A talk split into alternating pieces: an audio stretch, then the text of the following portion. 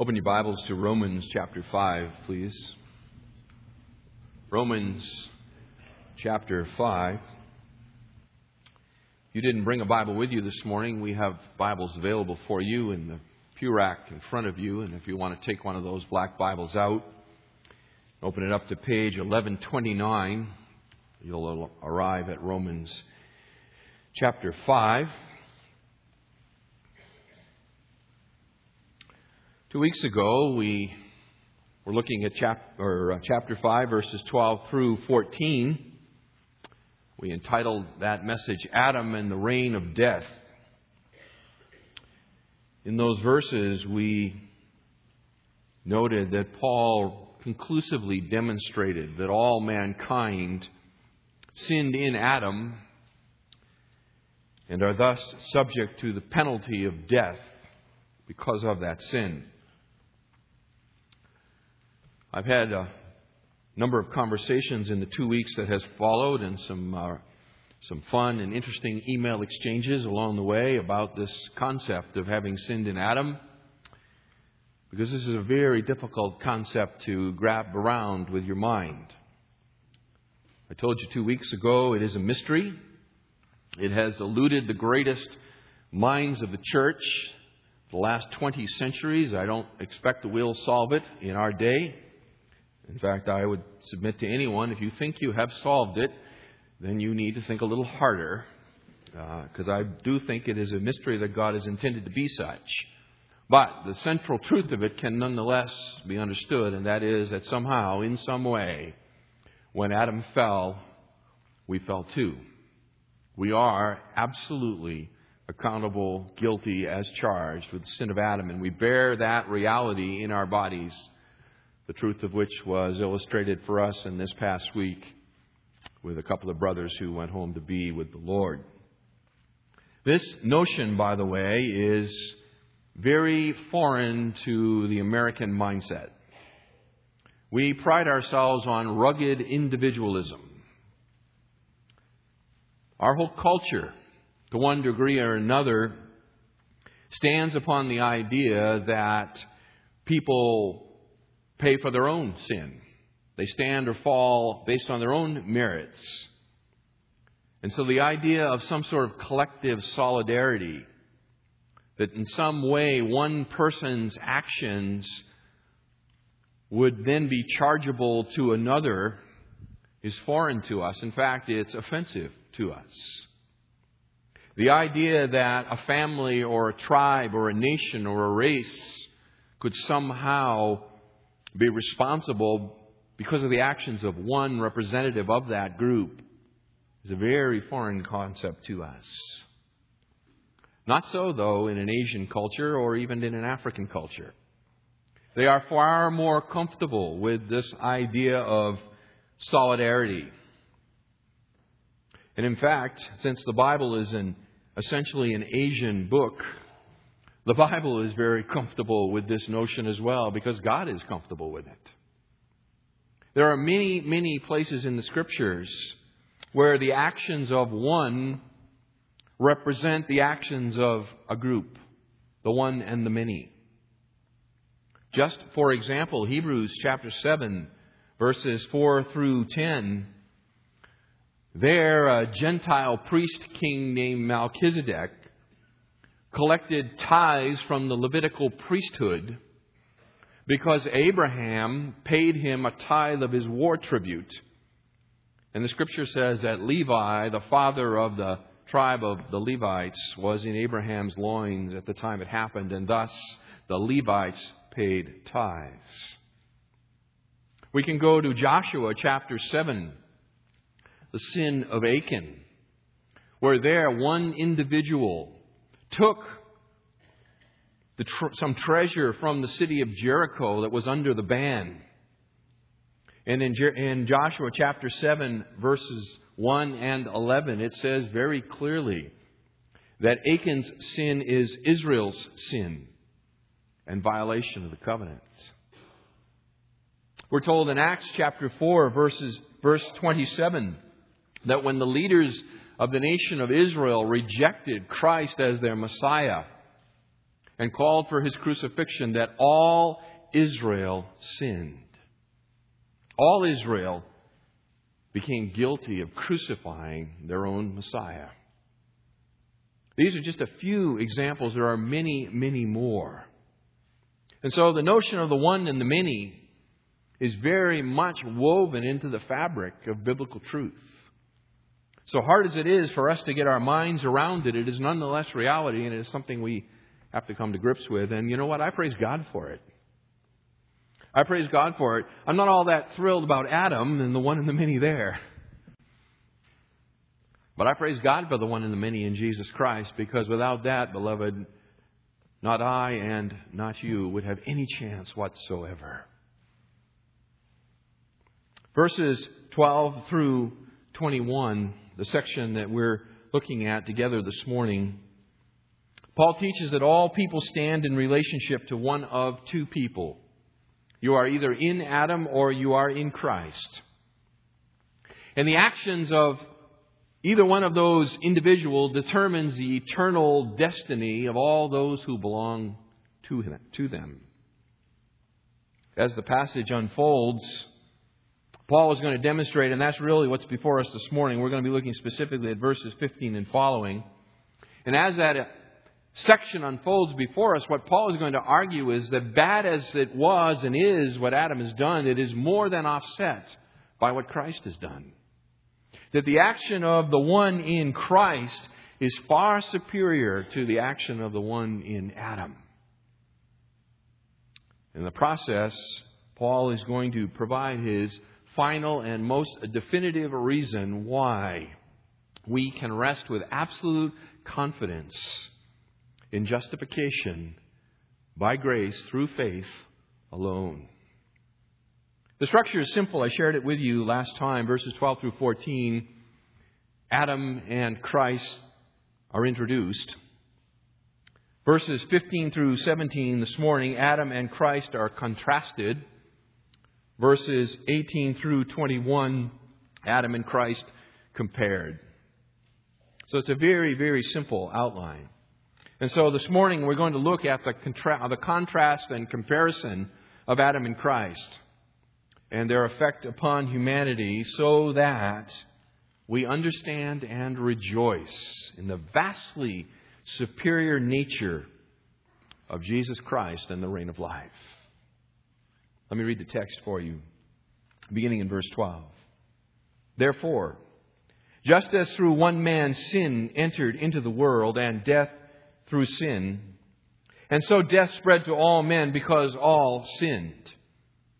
For until the law, sin was in the world, but sin is not imputed when there is no law. Nevertheless, death reigned from Adam until Moses, even over those who had not sinned in the likeness of the offense of Adam who is a type of him who was to come. But the free gift is not like the transgression. For if by the transgression of the one the many died, much more did the grace of God and the gift by the grace of the one man, Jesus Christ, abound to the many. And the gift is not like that which came through the one who sinned. For on the one hand, the judgment arose from one transgression, resulting in condemnation. But on the other hand, the free gift arose from many transgressions, resulting in justification. For if by the transgression of the one death reigned through the one, much more those who receive the abundance of grace and of the gift of righteousness will reign in life through the one, Jesus Christ. So then, as through one transgression there resulted condemnation to all men, even so, through one act of righteousness there resulted justification of life to all men. For as through the one man's disobedience the many were made sinners, even so, through the obedience of the one, the many will be made righteous. And the law came in that the transgression might increase. But where sin increased, grace abounded all the more. That as sin reigned in death, even so grace might reign through righteousness to eternal life through Jesus Christ our Lord. Adam and Christ contrasted. Notice at the end of uh, verse 14, that's where Jesus is introduced, really, in this section, 12 through the majority of verse 14 has all been about Adam. But here at the end of verse 14, Jesus is introduced where he says Adam is a type of him who was to come. Tupos in the Greek, it means a form or a figure or a pattern, a type even. But Christ is not an exact type. Or, or, excuse me, Adam is not an exact type of Christ. The similarity between the two really only lies in one area. The similarity is that the specific action of one had a profound effect on many. That's the similarity. That the destiny of those that belong to the one is assured by the action of the one, whether it be Adam or Christ.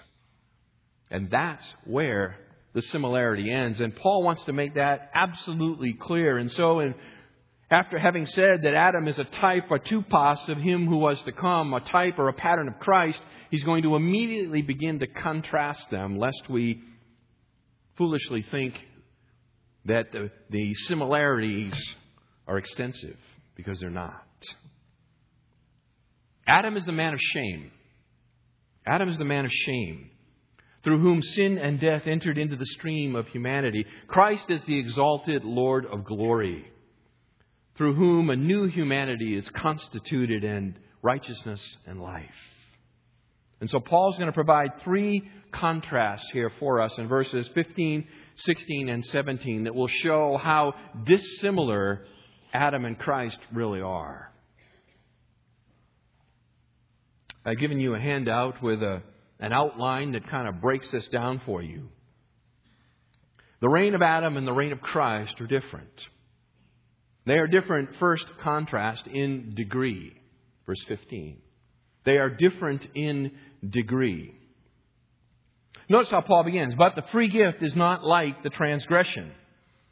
He begins with a very strong adversative here to point out the contrast of the statement which he has just made in verse, the end of verse 14, where he said that Adam is a type of him who was to come. But, he says, calling your attention to this, that there is something about them. In fact, there is much about them that is not alike, and he's going to point that out. But the free gift is not like the transgression, he says. Transgression, what is that? Transgression means it has the idea of a false step.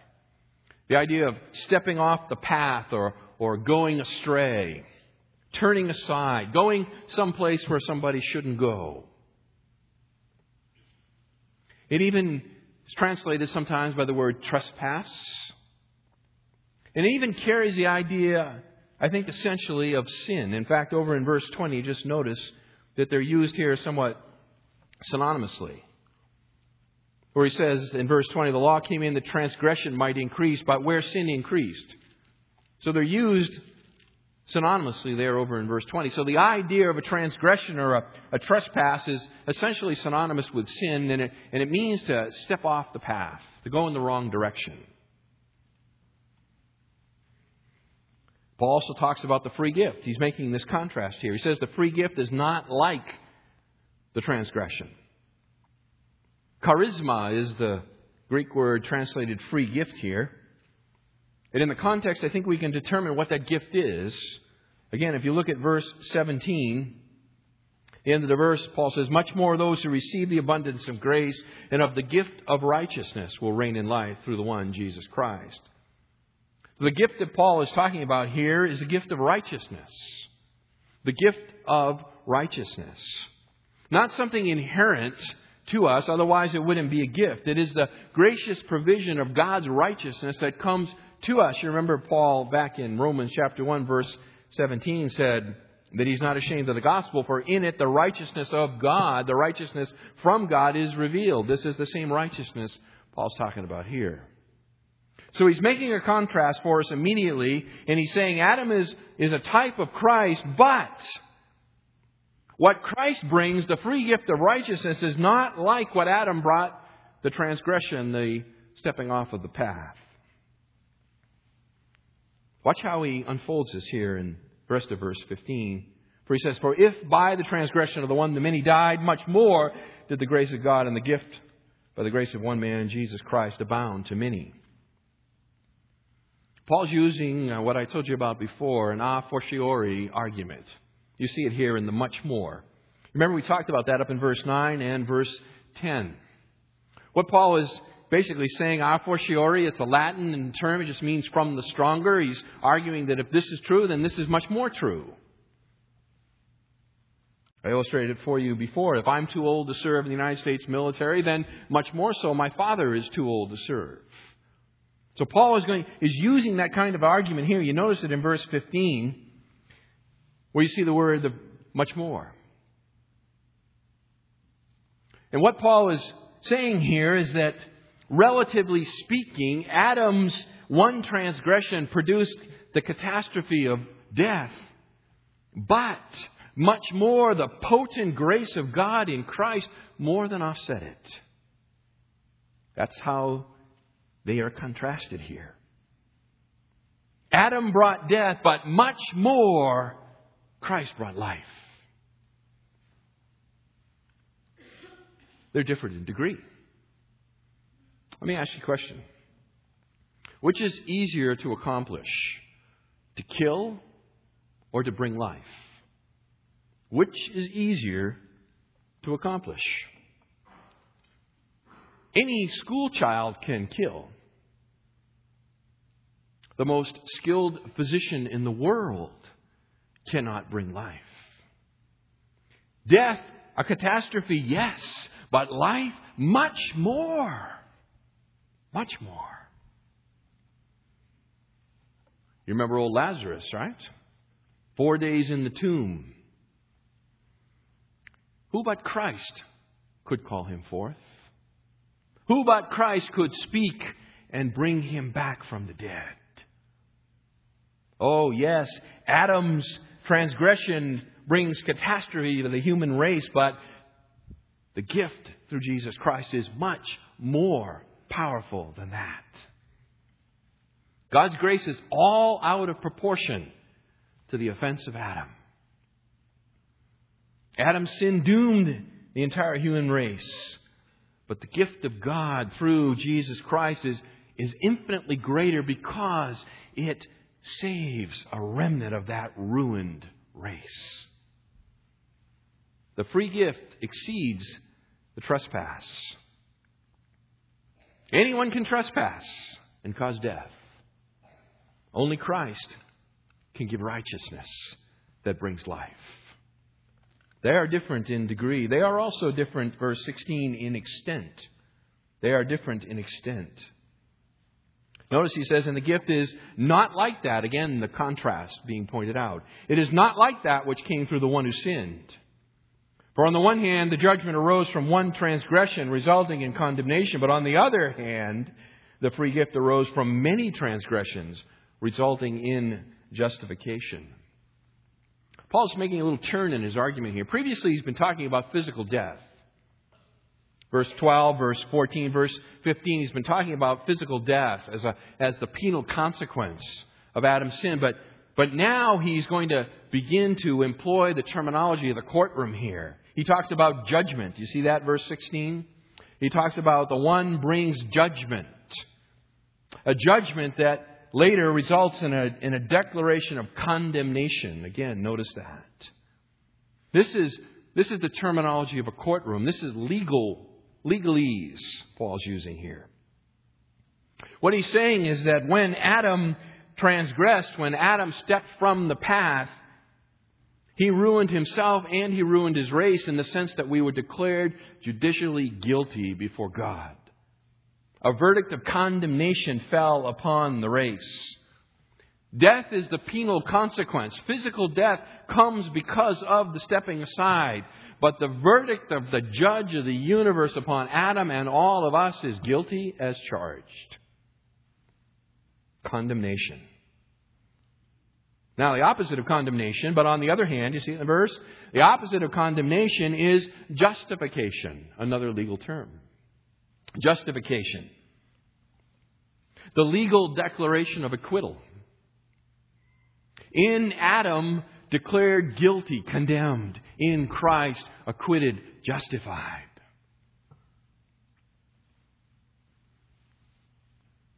Using that legal structure, Paul is now going to talk about in this verse the difference and extent between Adam's, the legal verdict that came upon Adam and the legal verdict that came, comes upon us through Jesus Christ. It is different in magnitude, is the first thing he'll point out. It is different in magnitude.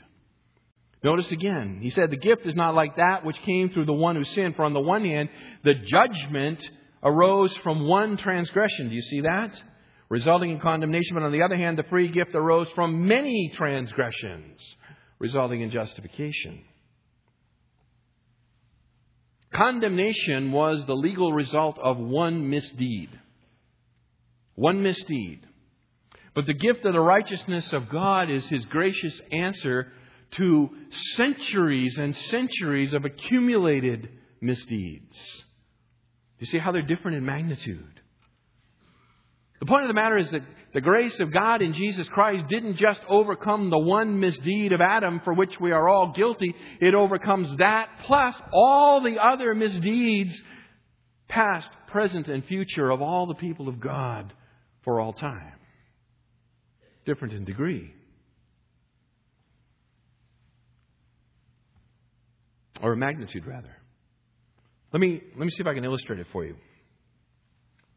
We have a number of uh, oikos groups, small home groups that meet throughout the weeks, in which we gather together and, and uh, seek to apply this, the scriptural teaching we heard on Sunday morning. Many of these oikos groups celebrate communion together when they meet. Now, suppose during the passing of the communion elements inside a person's home, a small drop of grape juice was spilled on the carpet. Cleaning that up, it would take some effort, but it would not be catastrophic, would it? But suppose the person who was preparing the communion elements walked out onto the living room floor with a gallon of grape juice and began pouring it on the carpet until a whole gallon of grape juice flowed over the beige carpet in your living room. And then someone came in and cleaned that up. Someone came in and eradicated that stain, returned that carpet to its pristine showroom quality. That would be amazing, wouldn't it? That would be a difference in magnitude between cleaning up the one, one spill, the one drop, and the flood of stain. Prophet Isaiah says, Though your sins are like scarlet, they shall be as white as snow. Though they are red as crimson, they shall be like wool. There is a difference in magnitude between what happened in Adam and what happens in Christ. There's a difference in outcome as well, verse 16. Through Adam, there resulted condemnation upon humanity. But the gift of God results in justification or acquittal of a guilty people who deserve damnation. You see it?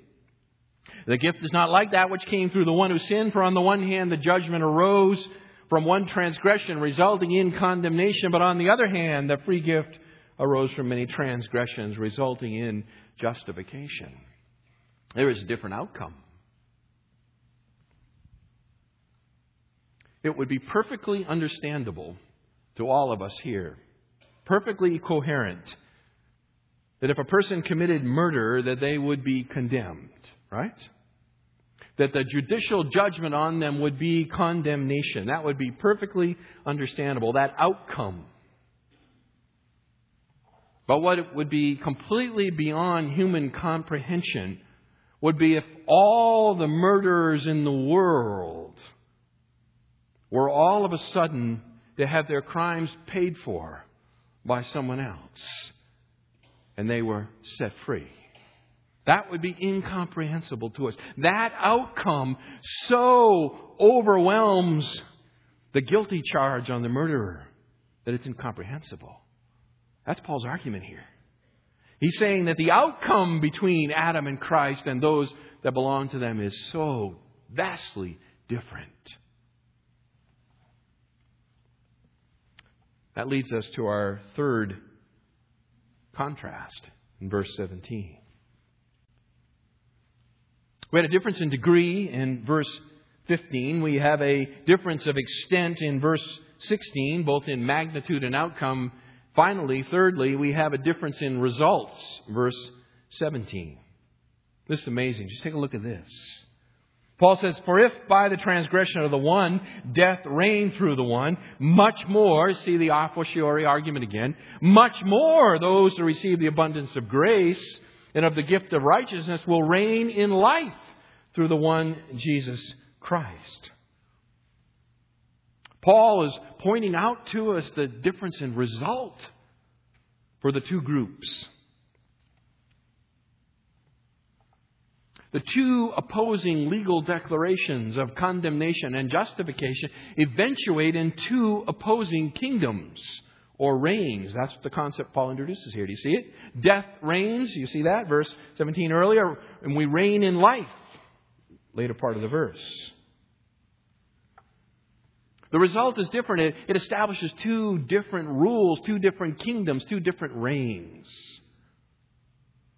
The first reign is called the reign of death. That's what comes through Adam, the reign of death. It, just, it represents the reality that, that the power of death has sway over all of mankind. British pastor and commentator D. Martyn Lloyd Jones said, The world is a place of cemeteries. That was his comment on this verse. How apt that is. The world is a place of cemeteries.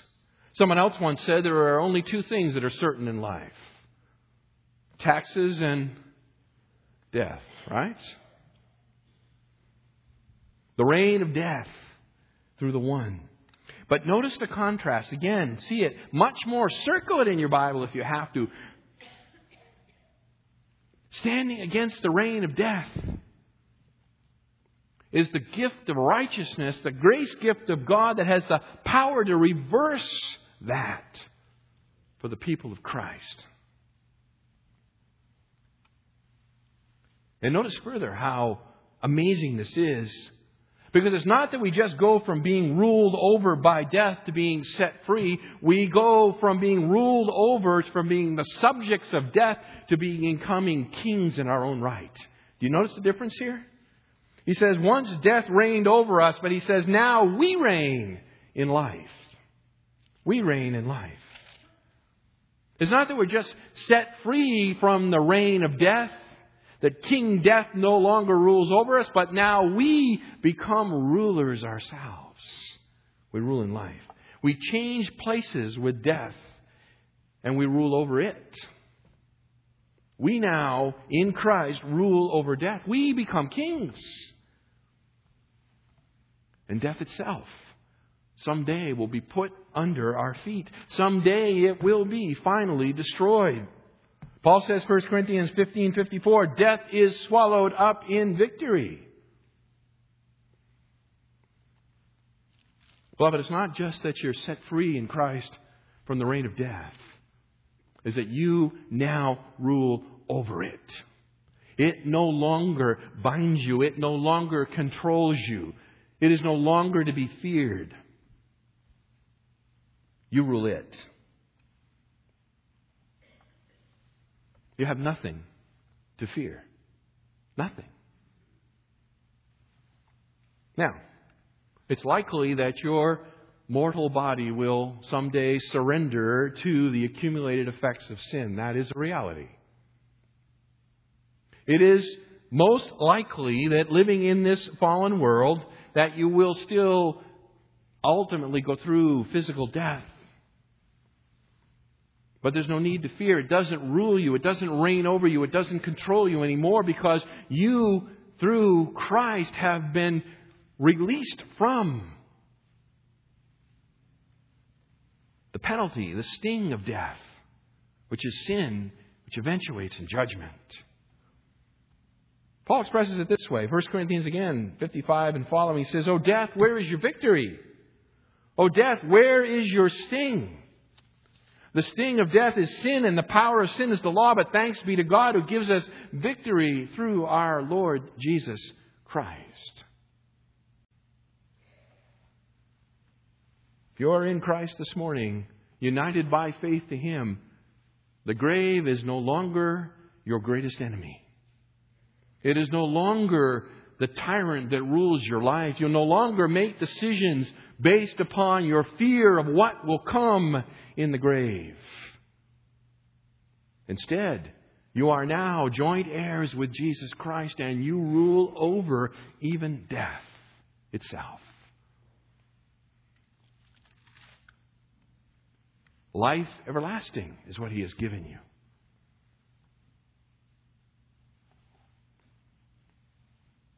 The reign of Adam and the reign of Christ, different in degree, different in extent, different in result. And Paul now is going to return to the initial comparison that he began earlier. Remember, I told you last time, verse 12, it ends with a, a dropped thought, a dropped comparison, right? Therefore, just as through verse 12, one man, sin entered into the world, and death through sin, and so death spread to all men because all sinned. And it stops. Paul doesn't complete the comparison. He moves on to discuss the things that have immediately flooded to people's mind, but here now in verse 18 he returns to that comparison. Notice, so then, as through one transgression there resulted condemnation to all men, even so through one act of righteousness there resulted justification of life to all men. He completes the contrast that he began in verse 12. Or the comparison, rather. So in verse 18 and 19, we get to see the full comparison. We've been talking about it, we've been working around the edges of it, and now it is right here in front of us. The full comparison. The reign of Adam and the reign of Christ are similar, and they are similar in one way. They are similar in that one affects many. One affects many. That's their similarity. Notice how it, verse 18 begins, where he says, So then. Do you see that? Was just telling you that he's resuming a thought that he began earlier. He began the thought in verse 12 and he left it off. So then, he's picking it up again. He's, he's now going to complete what he began. And he gives us the comparison. Notice in verse 18 and 19, because 19 is really just an elaboration of 18. So then, as. Do you see that word as? That's a word of comparison. So then, as, and then a little bit later you say, even so. Do you see that? As, even so. Verse 19, for, as, a little bit later, even so. He's telling you that he's making a comparison here. What is the comparison? Verse 18. So then, as through one transgression, that's one side of the comparison, even so through one act of righteousness, the other side of the comparison. You see it? The comparison that he's making here is that one transgression with one act of righteousness. That's the comparison. As, even so. As, even so. Paul is not making an assertion about the groups that are affected by Adam and Christ and that they're the same groups of people. Commentators, people who read this section, they get, they get mixed up here because you, you see the all and the many in here, right? So then, or excuse me, as through one transgression there resulted condemnation to all men, and then later you see justification of life to all men, and people get they get caught up in that. And they say, well, we got all and all and many and many. And so it must be talking about the same group. And so what Paul's teaching here is that all will someday be justified, a, some sort of universalism. Well, first off, that's not grammatically true within this context. But secondly, beyond that, it would on its face contradicts so many other passages of Scripture that you're absolutely aware of, right? Including all that's gone on in the, in the uh, letter to the Romans up to this point. So Paul is not asserting that just because all humanity fell in Jesus Christ, that all humanity will be justified, or fell in Adam, excuse me, that all humanity will be justified in Jesus Christ. He's not saying that. What he is comparing is that one act affects many. One act affects many. That all those who are Adams will certainly die. All those who are Jesus Christ will certainly live. All those who are in Adam, without exception, will die. But only those who receive the free gift of righteousness, verse 17, those that are in Christ will live. One transgression, one act of righteousness. Notice verse 19 as he further elaborates on it. You see how he says, for as through one man's disobedience, 19 just, four just tells you that he's, that he's going to continue to elaborate on what he's just said. He says, for through the one man's disobedience, the many were made sinners. He's just kind of filling it out for us a little bit here. Kathistemi, it means to appoint or to make or to constitute.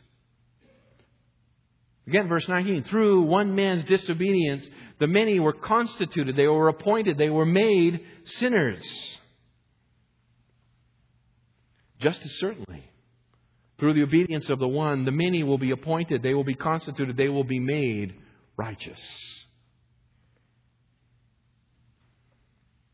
The effect of Adam upon his those that are united to him is certain. The effect of Christ upon those united to him is just as certain.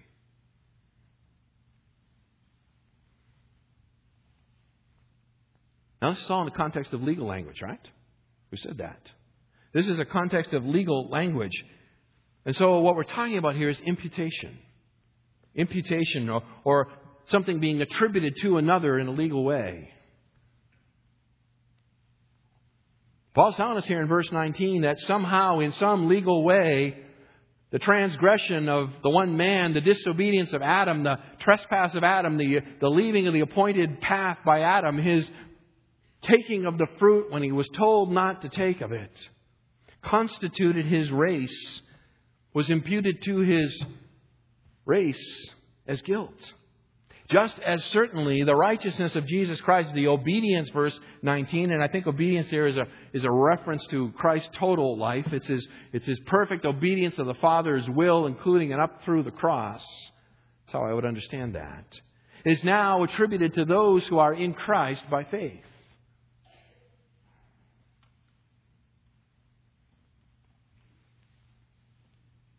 The one transgression of Adam condemned everyone. The obedience of Christ justifies those who are in Christ by faith. We are constituted righteous, Paul's telling us, based on our union with Jesus Christ. Constituted righteous. We become, as Paul is fond to uh, address those in the church to whom he writes, saints. Isn't that true? Paul addresses us as saints holy ones, those who are set apart, righteous people. Not because of anything inherent within us, but because of that which has been attributed or, or imputed to us the righteousness of Christ. Notice the future tense here, by the way. He says, Even so, through the obedience of the one, the many will be made righteous.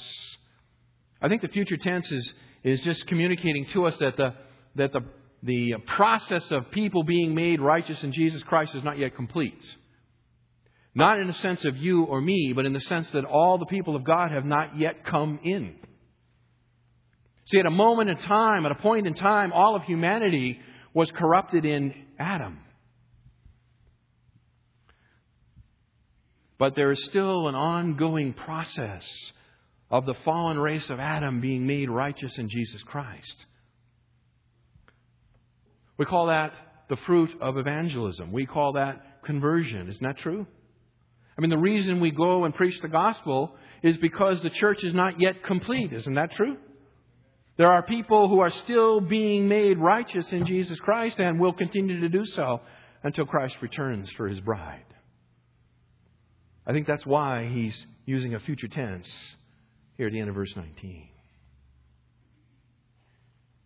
What's the comparison between Adam and Christ It's very simple.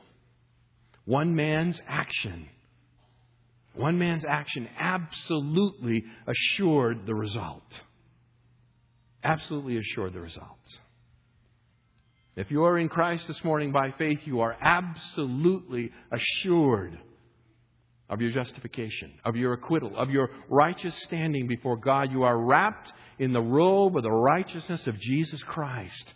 When God looks at you, that's what he sees. It is yours. Verses 20 21 a conclusion to this whole section. Paul says, And the law came in that transgression might increase. What? Where'd the law come from? I thought we were talking about a lot of other things. Now we're back to the Mosaic Law. What in the world is going on here? I think the best answer for what's going on here is to remember your audience. Paul is writing to a, to a group of mixed Jews and Gentiles. The Mosaic Law will never be far from the mind of the Jew.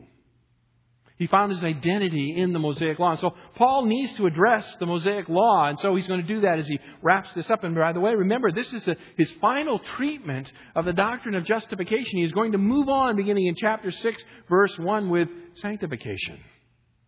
So he's got to pick up all the loose threads that are hanging around out there and pull it all together before he moves on, and that's what he's doing here. I think the question that stands behind verse 20 is something like this. If men were dying because they had sinned in Adam, then why introduce the law? Why introduce the Mosaic law? I mean, if, if, the whole race is guilty in Adam and they've been dying in Adam, and isn't that exactly what he has told us in verses 13 and 14? So why the law then? Why bother to introduce the law? Why did God bring the Mosaic law? If you're a Jew, you want to know the answer to that question for sure. And so Paul gives them at least a, a partial answer to that question. His answer is that transgression might increase. That transgression might increase. Oh, that sin might become clear and visible. That's why the law came. So that sin would become absolutely clear and visible. That which was not clear and codified before the coming of the law is now absolutely clear. For example, fornication. Prior to the giving of the Mosaic Law, fornication not clearly defined as sin. Now, after the law, absolutely de- defined as such. So it makes sin clear and visible. It was always sin, but now it's absolutely out in front for everyone to see it. But it goes beyond that. Notice he says that transgression might increase. The other reason given here in the text for the giving of the Mosaic law is to make sin more wicked, to increase the wickedness of sin. By introducing willful disobedience. By introducing willful disobedience. See, in the past, if you didn't know it was wrong and you did something, then it couldn't be a willful disobedience, right? Once you've been specifically told no and you do it anyway, you've just ramped it up big time. Which is worse? Throwing a rock through a plate glass window, or throwing a rock through a plate glass window that has a big sign on it that says, Do not throw a rock through this window. You also know which will happen more likely, don't you?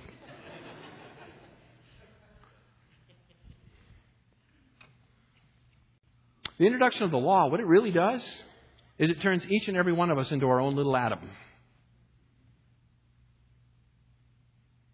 You're now your own little Adam. You have specifically violated the clear commands of God. Transgression has increased. Question Why would God want to increase people's condemnation? Why would God want wickedness to grow and be greater? That seems counterintuitive, doesn't it? You would think he would want to reduce sin. Why does he want sin to become more evil, more wicked, more gripping upon the soul, mind of humanity? Why? I'm glad you asked that question. Verse 20. But where sin increased, grace abounded all the more. Do you see it?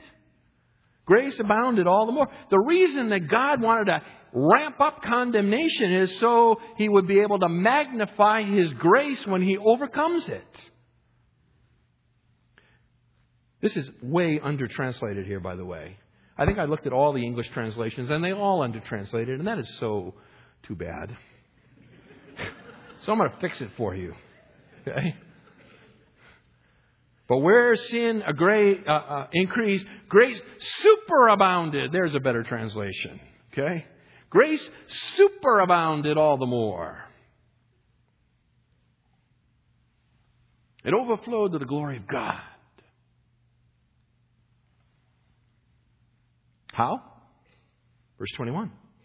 That as sin reigned in death, comparison again, even so the grace of God might reign through righteousness to eternal life through Jesus Christ our Lord. Do you see it? It's the conquering the kingdom of death. That usurper that entered in to God's perfect creation and has brought untold misery ever since. God wanted to crush it. But He didn't want to just crush a kind of a, a weakened version. He wanted to crush the real thing.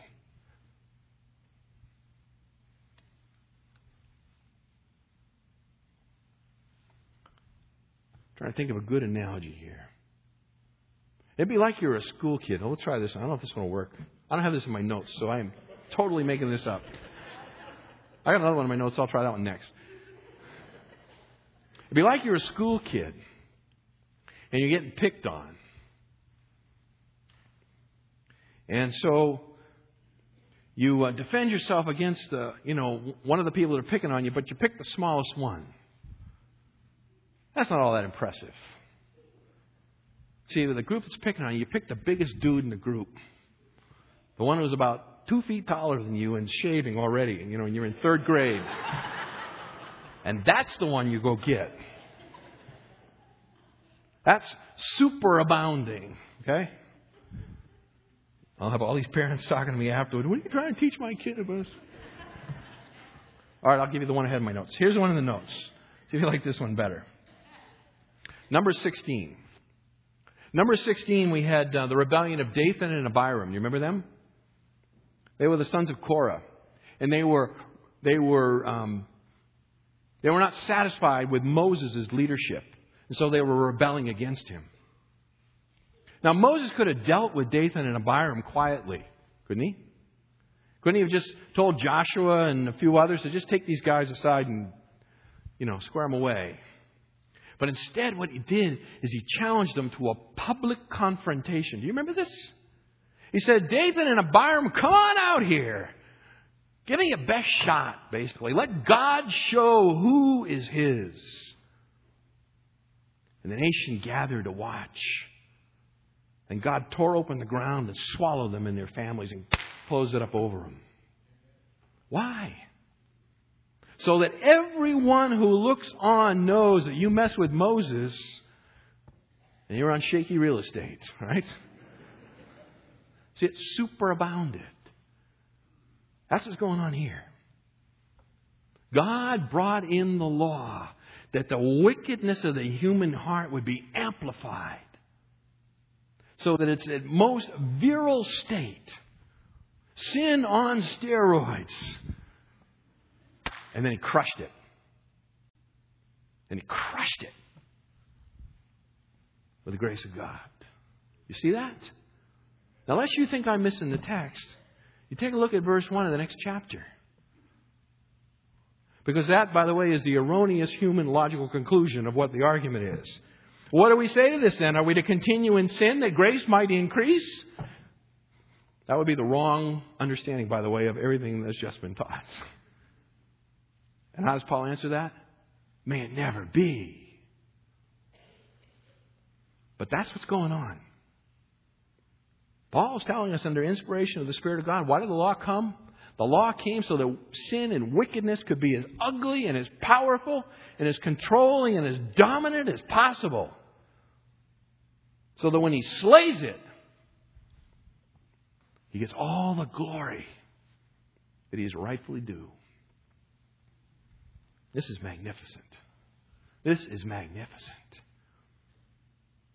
That it's on this triumphant note that he ends this whole section on justification.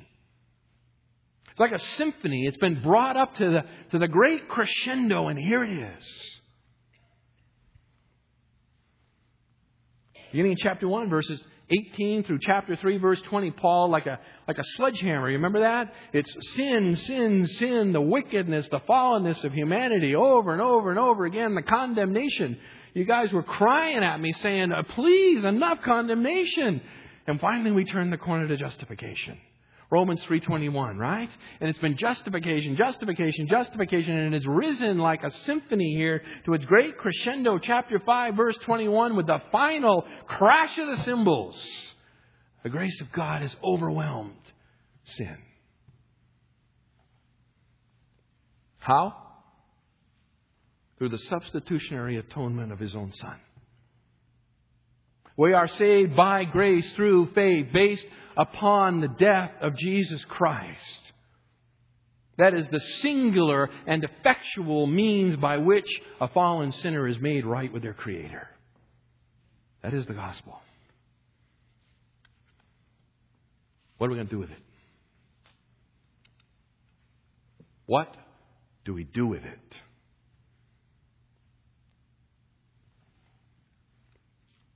Beloved, this has got to change the way you live. This has absolutely got to change the way you live. If this doesn't change the way you live, you don't understand it. Perhaps you don't even really believe it. This is going to make a difference. We reign in life eternally through Jesus Christ. That is now the reality if you have embraced Him by faith. If that is true, then why do we cling to the things of this world?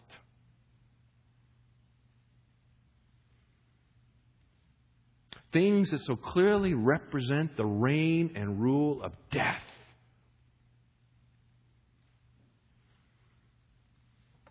You know, the Egyptians built pyramids. Grand pyramids, they're still there today, I'm told. I've never seen them. They filled those pyramids with food and clothing and jewelry. The trappings of this dead and dying world, and they tried to transport them and drag them into the next. We know the silliness of all of it, don't we? It just provided a fertile hunting ground for grave robbers.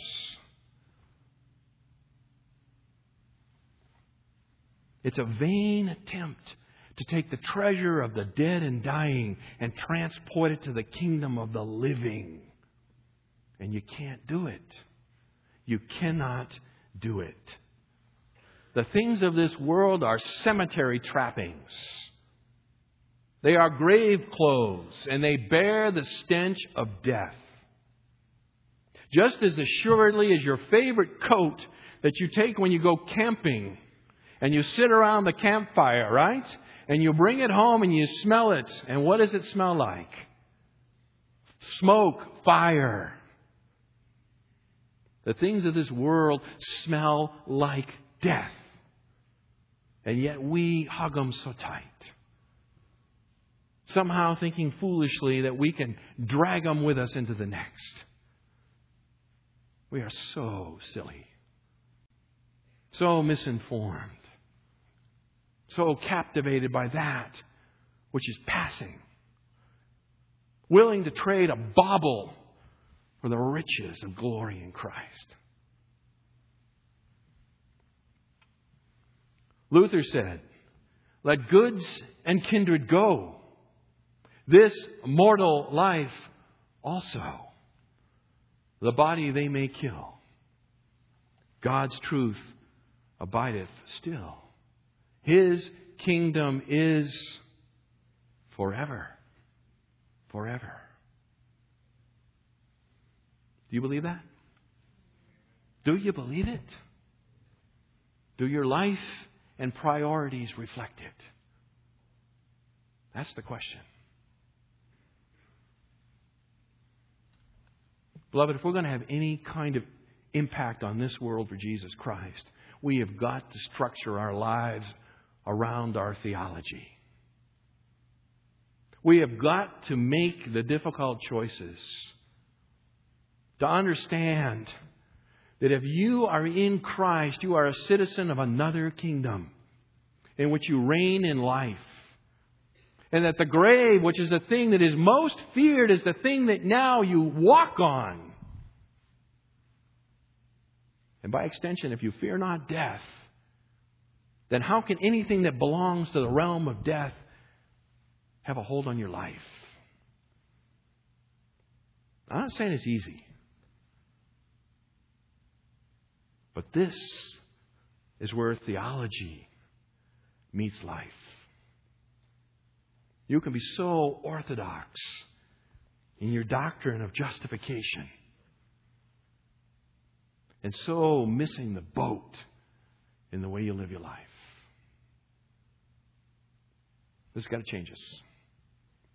It's got to change us.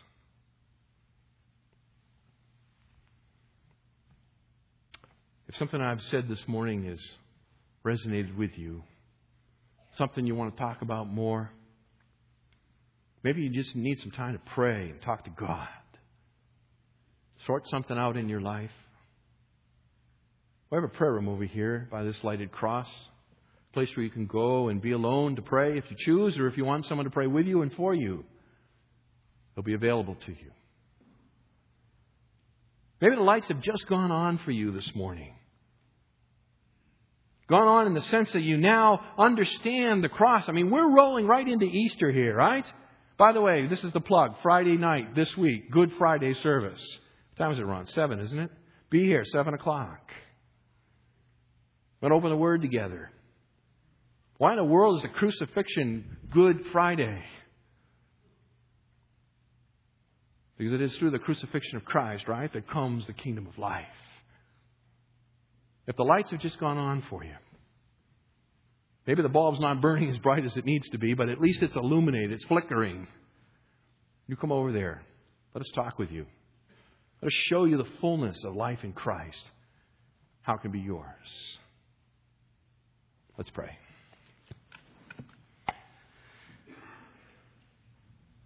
Lord God, we just begin by confessing our attachment to the kingdom of death. Our foolish and sinful preoccupation with the things of this world which are passing. Our dim and hazy view of reality, which is the life to come.